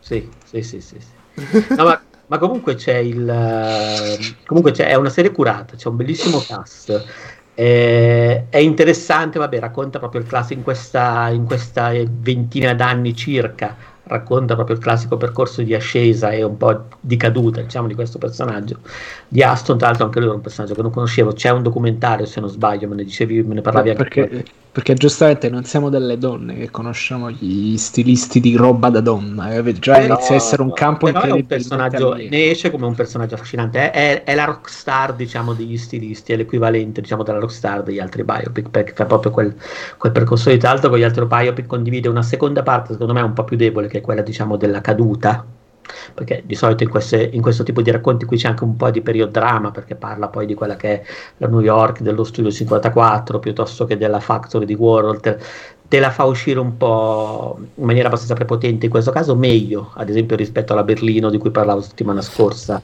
tra l'altro sempre più o meno degli stessi anni che invece rimaneva un po' fuori dal racconto. Qui invece emerge abbastanza con New York lì, emerge proprio l'idiosincrasia tra la gente che vuole fare soldi e l'arte underground e questi due ambienti che in qualche modo si autoalimentano, cioè in qualche modo l'uno è predatorio verso l'altro e viceversa. E questo crea anche un po', è un po' anche la dicotomia che agita il, il protagonista, il personaggio, per come lo racconta la serie.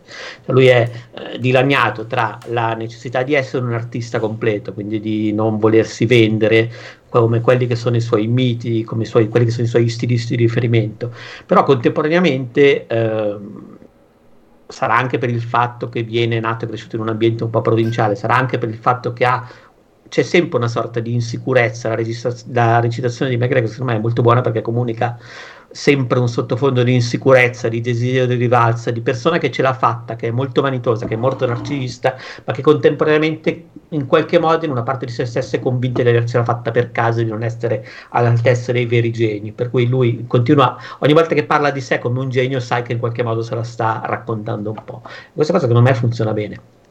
Tanto c'è anche un, un secondo registro uh, nella recitazione perché c'è un momento in cui lui, sempre perché è in questo New York delle apparenze, del costruire questo personaggio, passa dall'essere se stesso a brand e in qualche modo lui è se stesso in alcuni momenti, ad esempio quando è con l'Istrello, per esempio quando, quando è con i suoi collaboratori più stretti, però non appena esce nella sfera pubblica si vede proprio che, vabbè questa cosa viene anche molto uh, marcata col pennarello grosso della serie perché fanno vedere che per esempio lui da un certo punto in avanti inizia proprio a, a curarsi, a vestire, a prepararsi per l'esposizione al mondo, in un certo modo cambia anche un po' la recitazione, poi c'è anche uno dei suoi eh, amici che glielo fa notare, ma sei sempre tu cosa stai facendo così, per cui c'è questo doppio registro, però in generale comunque viene portato avanti bene, funziona bene, c'è eh, questa idiosincrasia appunto tra il bisogno di soldi per portare avanti la sua idea e il desiderio però contemporaneamente di non vendersi, di non svendersi, cosa che poi ovviamente non avviene perché tra la cocaina, tra la decadenza, tra tutto lui a un certo punto finisce effettivamente per corrompere quella che è la sua, diciamo così, purezza artistica, che però è anche un nodo che c'era veramente molto sentito in quegli anni lì e soprattutto in una città come New York, dove davvero c'era uh, l'unico denominatore comune probabilmente era la droga, il consumo di cocaina, di eroina, che in qualche modo avvicinava i proto-yuppie con uh, gli artisti più underground, perché alla fine era un mondo così, un mondo complesso. E questa cosa secondo me esce molto bene dalla serie. Mm, ripeto, è fatta bene, ha un bel cast di comprimari, ha un bel cast di personaggi principali, è interessante come ci sia questa idiosincrasia. Tra l'altro c'è anche, ecco l'unica cosa, ci sono alcuni personaggi che secondo me vengono messi lì un po' per fare nome, ma poi escono, vengono un po' sottostimati dal racconto. Ad esempio c'è Joe Schumacher, che è interpretato da Rory Kalkin, perché Joe Schumacher prima di diventare regista lavorava come eh, costumista e anche come diciamo così vetrinista Vetrinista. le vetrine. Esatto, esatto. Per cui, e qui si vede ed è divertente pensare a Joe Schumacher che poi diventerà quello che fa il Batman, che penso che poi in realtà ha fatto anche un sacco di bei film, per come la vedo io. Ed è divertente perché vedi anche poi il film Rouge tra questo ambiente e quello che poi qualche anno dopo ha fatto film come, non lo so, Ragazzi Lost per Boys, Esatto. Eh, cioè, ma anche anche Flatliners, sì, vogliamo. Esatto, Linea Mortale, sì, sì, che sono sempre film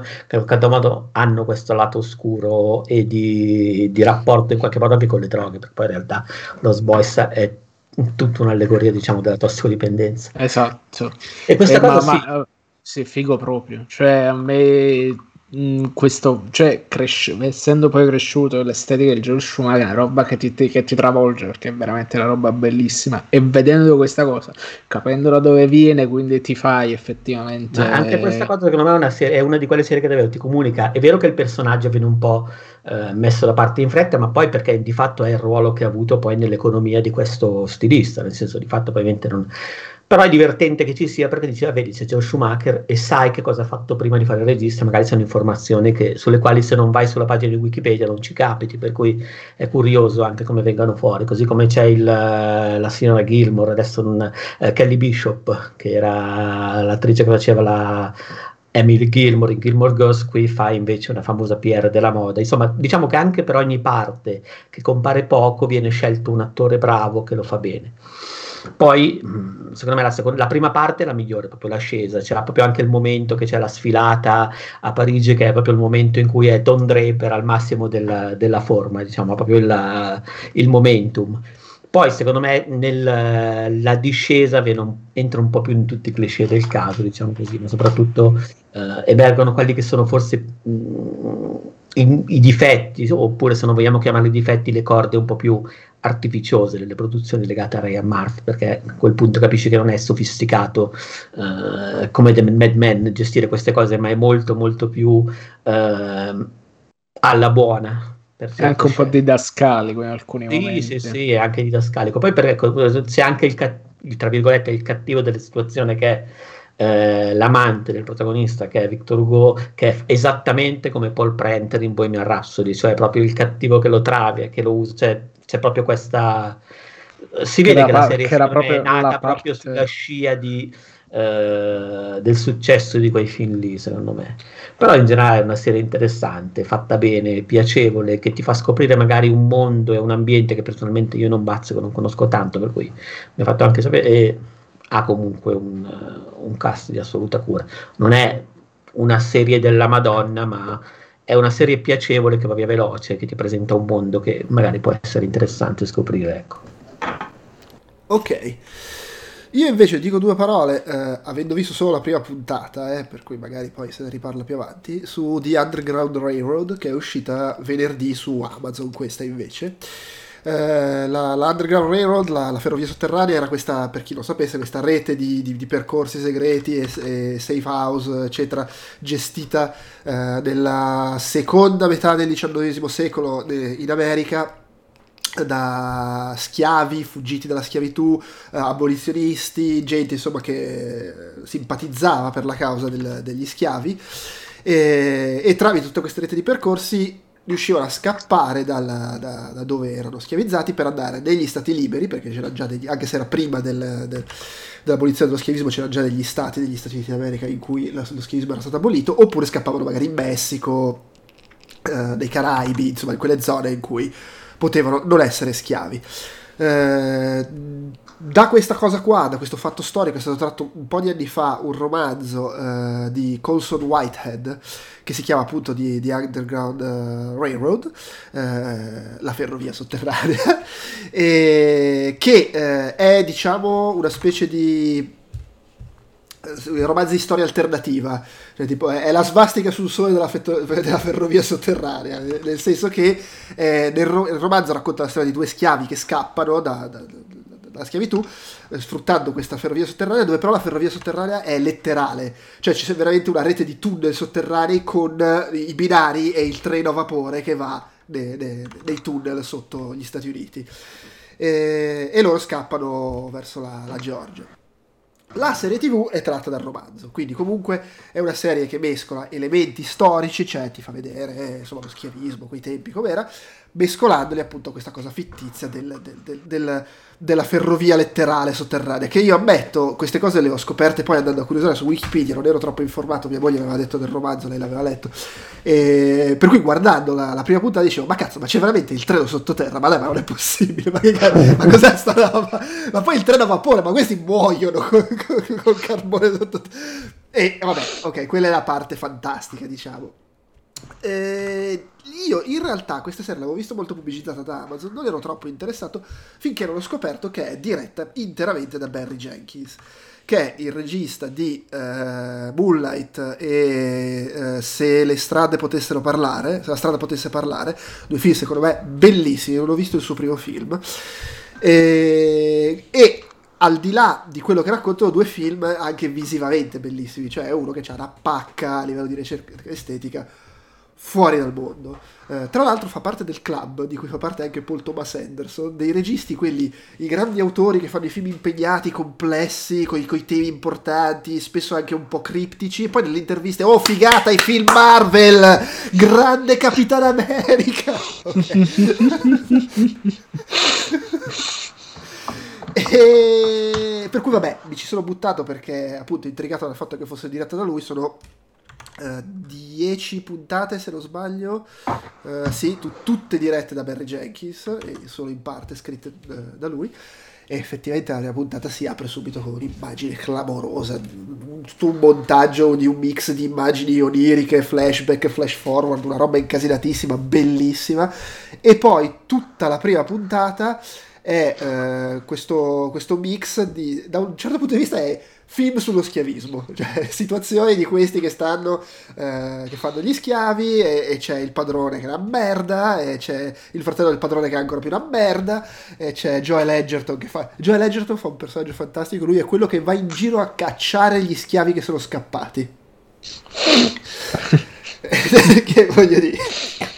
E Uh, per cui diciamo tutta la prima puntata è raccontarti le vicende dei due protagonisti, uh, come sono nati, e sì, dice Nabu c'è anche Cidi uh, di come si chiama, di The Good Place, però nella prima puntata non appare, lui è un personaggio che viene introdotto successivamente, per cui non l'ho ancora visto lui.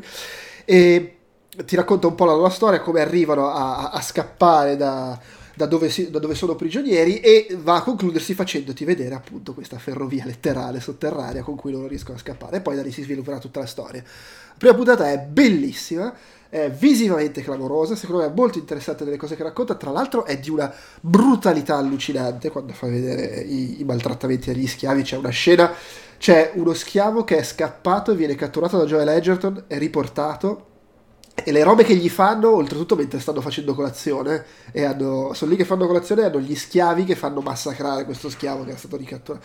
Una roba veramente allucinante. Quindi è questa cosa che magari uno può non aver voglia di guardarsi 10 ore di, di, depressione e maltrattamenti della gente. Che no, vedere. no, molto meglio guardare gli stilisti che stanno bene, che hanno al massimo il problema della droga. Sì, poi basta stoppare al momento giusto, così tutta la parabola discendente sì, c'è solo, non c'è solo il trionfo. Vabbè, figa, figata. Il giovane Schumacher che si fa le che si, che si fa si le fa di speed nei bagni, esatto, esatto anche lui. Sì, sì, sì. Eh, io un giorno fa, però... voglio fare ba- però qui c'è, c'è questo elemento fantastico, bizzarro della ferrovia e in generale c'è tutto l'elemento avventuroso di loro che scappano che secondo me potrebbe renderle, rendere... Cioè credo che sia...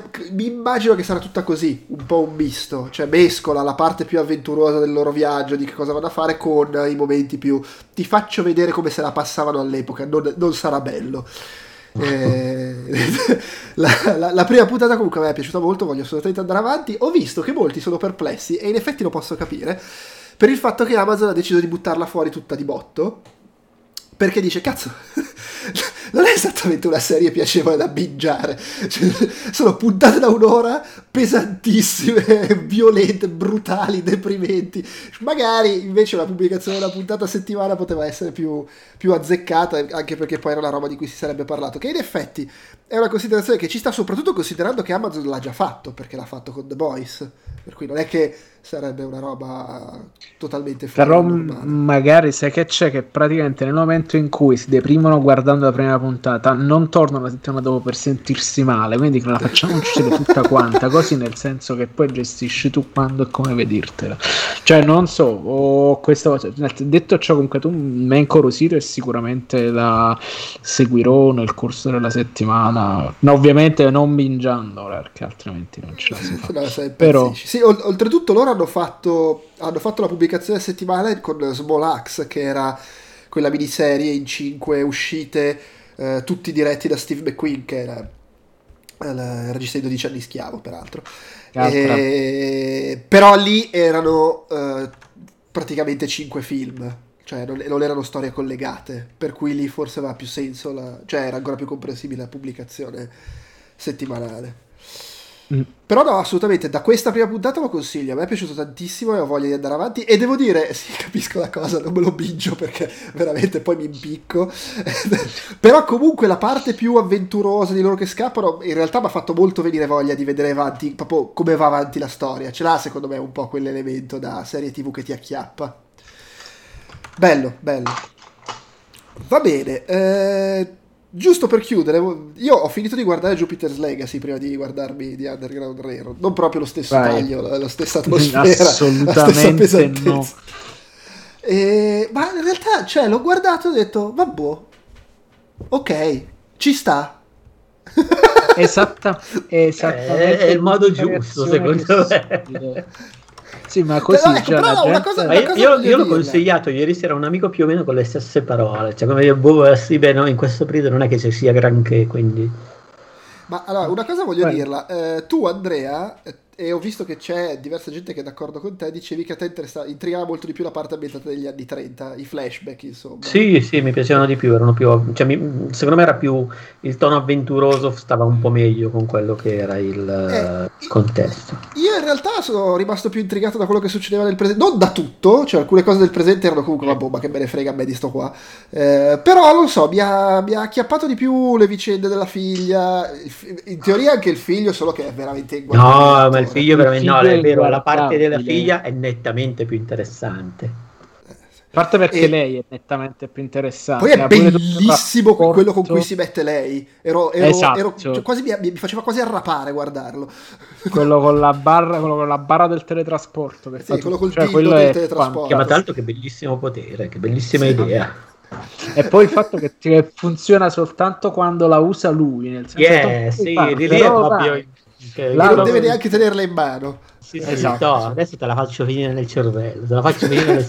Va bene, Vabbè, infatti lui, lui, lui fa... Non so, la parte del passato aveva delle cose intriganti, però l'ho un po' patita di nuovo faccio di nuovo questo parallelo come pativo i flashback di Arrow perché vabbè stringi però eh e che palle ci metti sì. due beh, puntate a partire per a me invece intrigava più quella lo ammetto perché la parte nel presente sarà che uh, vedevo eh, eh, era, era un po' era troppo kitsch per, persino per me. Per certi Ora, in alcuni cioè, punti kitsch... era fortemente involuta, nel senso che sta lì e che... Eh, cioè, penso che abbia grandissimo problema di come le varie sottotrame sono spalmate per densità su tutti gli episodi, nel senso ci sono alcuni episodi che nel passato hanno una bella progressione, altri invece che ristagnano e così allo stesso modo succede nel presente. Infatti gli episodi sulla figlia e sul tipo della figlia sono belli ritmati, veloci. Il tipo della figlia intendete quello con la pettinatura? Sì, esatto, sì. quello con la pettinatura tipo la mia. Okay, e... non facciamo spoiler, diciamo. Esatto. E, e quelli no, sono beh, facciamoli, cioè, ormai è passata una settimana, insomma. Vabbè, allora sì. facciamoli, il figlio del, eh, del no, tipo... Eh, sì, di, sì, dovrebbe essere il figlio di, del cattivo, di, di, di, di quello che in realtà boh, dicono che essere diventato cattivo, ma non è che l'abbiamo visto. E... Eh, e, e alla fine le, salta fuori che non è manco lui il cattivo alla fine della stagione. Per cui... Sì, sì, sì. Volendo è anche interessante. All'inizio te lo passano un po' come lo Zimandias, poi invece anche l'attore lo, lo, anche lo Zimandias del film. Ecco, È anche un po' Batman. Per certi versi, però sai che c'ha che non mi ha del tutto convinto nel presente. A parte che le sc- allora sono stati, penso, quattro puntate attorno a fare l'autopsia al, al, cadavere del clone di Blackstar. E se quindi praticamente tutti quanti là fermi così a guardare, ecco, adesso abbiamo spostato questo, abbiamo spostato quest'altro. Quindi sostanzialmente in quei momenti non c'è di un cazzo. Tanto quanto è Perché... il design, il design del personaggio di Blackstar, cioè quanto, allora, quanto so... è generico a fare un personaggio più brutto del Dark Side in CGI di Snyder. Ma sai che i, i, gemelli, i gemelli di Invincible funzionano meglio? Cioè, sono, e tra l'altro è la stessa cosa.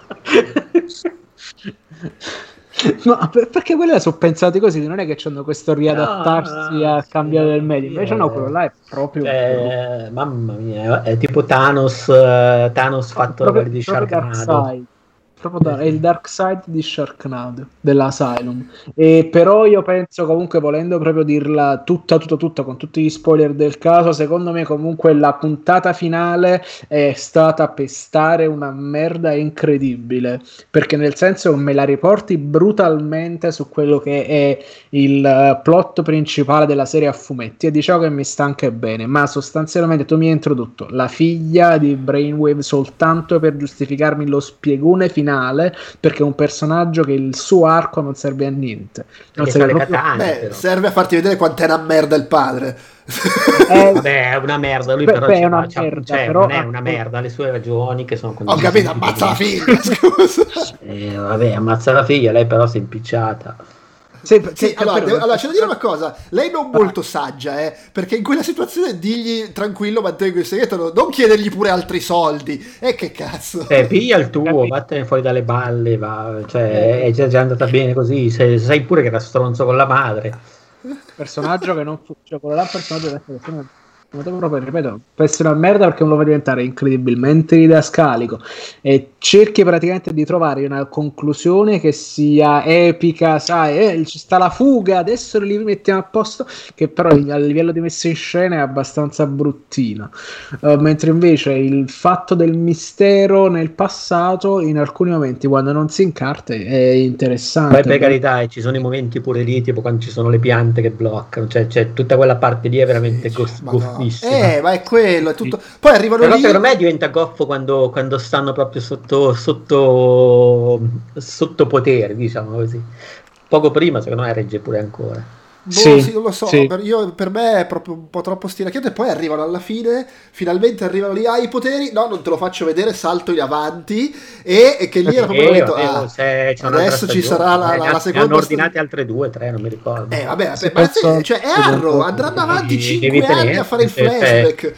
Oh ragazzi, è, è, chiaramente lo stesso meccanismo di Lost, eh? cioè alzo ah. che Arrow, cioè, quindi ti, ti, fanno vedere quella cosa lì, poi la vedrai da un altro punto di vista. Tra l'altro, tra l'altro sì. il, la cosa la bella è che in Arrow... è la stessa, eh. In, in Arrow i flashback erano 5 anni prima, quindi arrivati alla quinta stagione i flashback si sono ricollegati all'inizio della serie. Quindi Esattamente è... come in Lost, attenzione. Esatto. Qui Quando essendo si... 80 anni prima, voglio volendo possono fare 80 stagioni di flashback. E, quella, e quello è il bello sì. Gli anni 70 sì. la droga anche là praticamente esatto esatto esatto To... poi ripeto, cioè, ho sentito critiche incredibilmente distruttive, mentre invece per me è soltanto l'ennesimo prodotto Netflix che reagisce alle logiche di scrittura, di sceneggiatura, di regia no, dei no, prodotti. Ma, ma, secondo me è comunque una cosa che guardi di intrattenimento così, cioè, sì, assolutamente. Non, se poi vai a fargli le pulci di nuovo rimane il prodotto meglio che vuole ma fare se, il grosso se, però se, se, se per fare onesti, le pulci a tutto Netflix succede se, questo se siamo onesti rispetto alle robe di Disney Plus c'è solo meno soldi sì, sì. Però è quel livello di roba lì. Puoi criticarne 100 aspetti, è gradevole, ha due o tre idee simpatiche tranquillo. Però chiar- chiaramente se la vedi dopo Falcon e Winter Sword dici ah, ah che ridere, questi qua non hanno i soldi. Sì, però ma, ma, veramente ma anche il combattimento iniziale che dovrebbe essere il clou è, Quello, è, è scialpissimo. Se c'è vedi i fili e la gente è attaccata che vola, che sembra vita Però devo, devo, ammettere che sono quelle serie che io guardo con, il, con, lo stesso spirito con cui negli anni 90 mi sparavo delle robe tipo i costumi dei mostri di Buffy. Cioè, ma, Walker ma veramente... Texas Ranger. Ma, ma guardo proprio veramente come le cose che negli anni 90 recuperavo mm, con i costumi brutti, così vabbè, ma chi se ne frega. Cioè. Ma è lo spirito giusto, perché non è che può. Eh, cioè, il punto si, si, è a un certo punto arrivati al completo fraintendimento. Ah, cazzo, una roba di supereroi. Cioè, non è il nuovo Avengers, non è che vuole fare quella esatto. roba lì, cioè, esatto. e, non ha nemmeno, e non ha nemmeno, diciamo, il brand di Watchmen, per cui deve anche, diciamo, stare al passo con un certo tipo di aspettativa. Qui vai a prendere tutta una serie di fumetti. Um, ma è un'operazione, tra virgolette, simile a quella di The Boys. Per, laddove però Boys è più figa e più riuscita, esatto. ovviamente. Però esatto. eh, vai a prendere tutta una serie di fumetti che stanno, ma è, è, l'Invincible fatto live action, cioè vai a prendere tutta una serie di fumetti che hanno o decostruiscono o riscrivono, cioè che comunque fanno i supereroi in quel modo lì perché stanno funzionando e ci fai sopra la serie e la fai vedere alla gente che non, dei fumetti non sa niente, tipo me che sono stronzo, per cui a me va benissimo, c'è tutta roba nuova che mi raccontano e che non conosco. Beh, ti dirò di più. Secondo me, messa a fianco a Invincible, comunque Justice uh, uh, Legacy, uh, Jupiter's Legacy funziona meglio. Secondo me. Allora, secondo me Invincible è scritto meglio, si capisce, cioè è troppo scritto meglio, è troppo più interessante, sono due cose diverse. E però alla fine della fiera quest- questo è molto più banale per certi versi.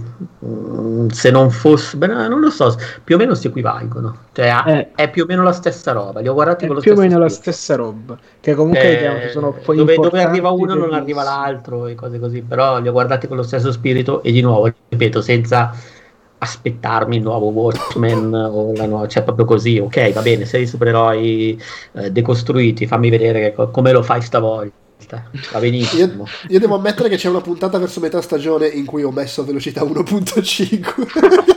allora, allora, allora, esiste gente così. Aspetta, fammi indovinare quella tutto quanto su lei che trova il cadavere dell'amica del figlio morto e combatte contro quello e starà là anche lei per togliere il colpo, uh, per violare il Onestamente non ricordo. Ah, non so, eh... perché era messa veloce, se no se lo ricordo. Scusa. boh, so che... Non lo so, boh. Ah, stavo registro, Ari. Eh, è che non me ne fregava niente a me di, vedere, di scoprire come hanno fatto a diventare supereroi. È quello. Pensa che ho letto che nel fumetto ci sono due cicli diversi, giusto? Sì, sì, sì, ce esatto, lo diceva Francesco l'altra, l'altra, due cicli diversi. E il passato anche lì è soltanto un po' raccontato perché poi tutto quanto uh, la serie Jupiter Circle che è praticamente diciamo quella ambientata nel passato è tutta quanto incentrata sul tradimento di Giorgio perché si scopre perché è un merda. Ah, ok perché è un merda? Eh, non lo so, non l'ho letto, ho letto soltanto, ah, okay, okay, okay. Ho letto soltanto il primo ciclo di Legacy, che effettivamente è molto figo. E cioè, che, perché mo ci vuole perché è iper veloce e c'è stato un grande colpo di scena a metà e un salto temporale nel futuro questa volta. Ed è, ed è, ed è cioè, capisce effettivamente chi, chi, è la legacy di, di Utopian praticamente. Che è, cioè, quindi, e sono cinque sarà, numeri. Sarà la figlia, no? Esatto, bravo. Eh, Vedi, vedi il consuma- consumato lettore. eh, vabbè, ma te lo fanno vabbè, trovare uno sfigato. Quella a cui non gliene frega niente è destinata, come dal padrino in avanti. Eh, sì. Esatto. E quello esatto. sfigato del figlio crolla sotto la pressione. Cioè... Dello, dello, zi, dello, zio merda. Michael Corleone che, che, non vuole avere a che fare con la mafia e poi fa ammazzare il fratello 15 anni dopo. Cioè, la stessa cosa. Praticamente. Va bene, dai, direi che, direi che abbiamo concluso. Grazie per, per, l'ascolto, per averci seguiti in diretta o meno. E la prossima settimana non ci saremo. Eh, sicuramente non ci siamo in diretta. Magari impazzisco e decido che registriamo in anticipo l'episodio, ma non credo. Quindi, diciamo, la prossima settimana Outcast Popcorn non ci dovrebbe essere. Ci ritroviamo fra due settimane. Pure forse Però... lo facciamo dire nascosto una materna, vai a sapere. Eh, beh sì, se riesci a farlo partire con le tue alte competenze tecniche. sì, penso che figata che è una roba orribile. tutto, tutto slideshow. Va bene. Ciao, ciao Francesco, ciao Andrea, ciao a tutti. Ciao a tutti. Ciao. E tutte. Che tutte. Tutte. Beh, tu...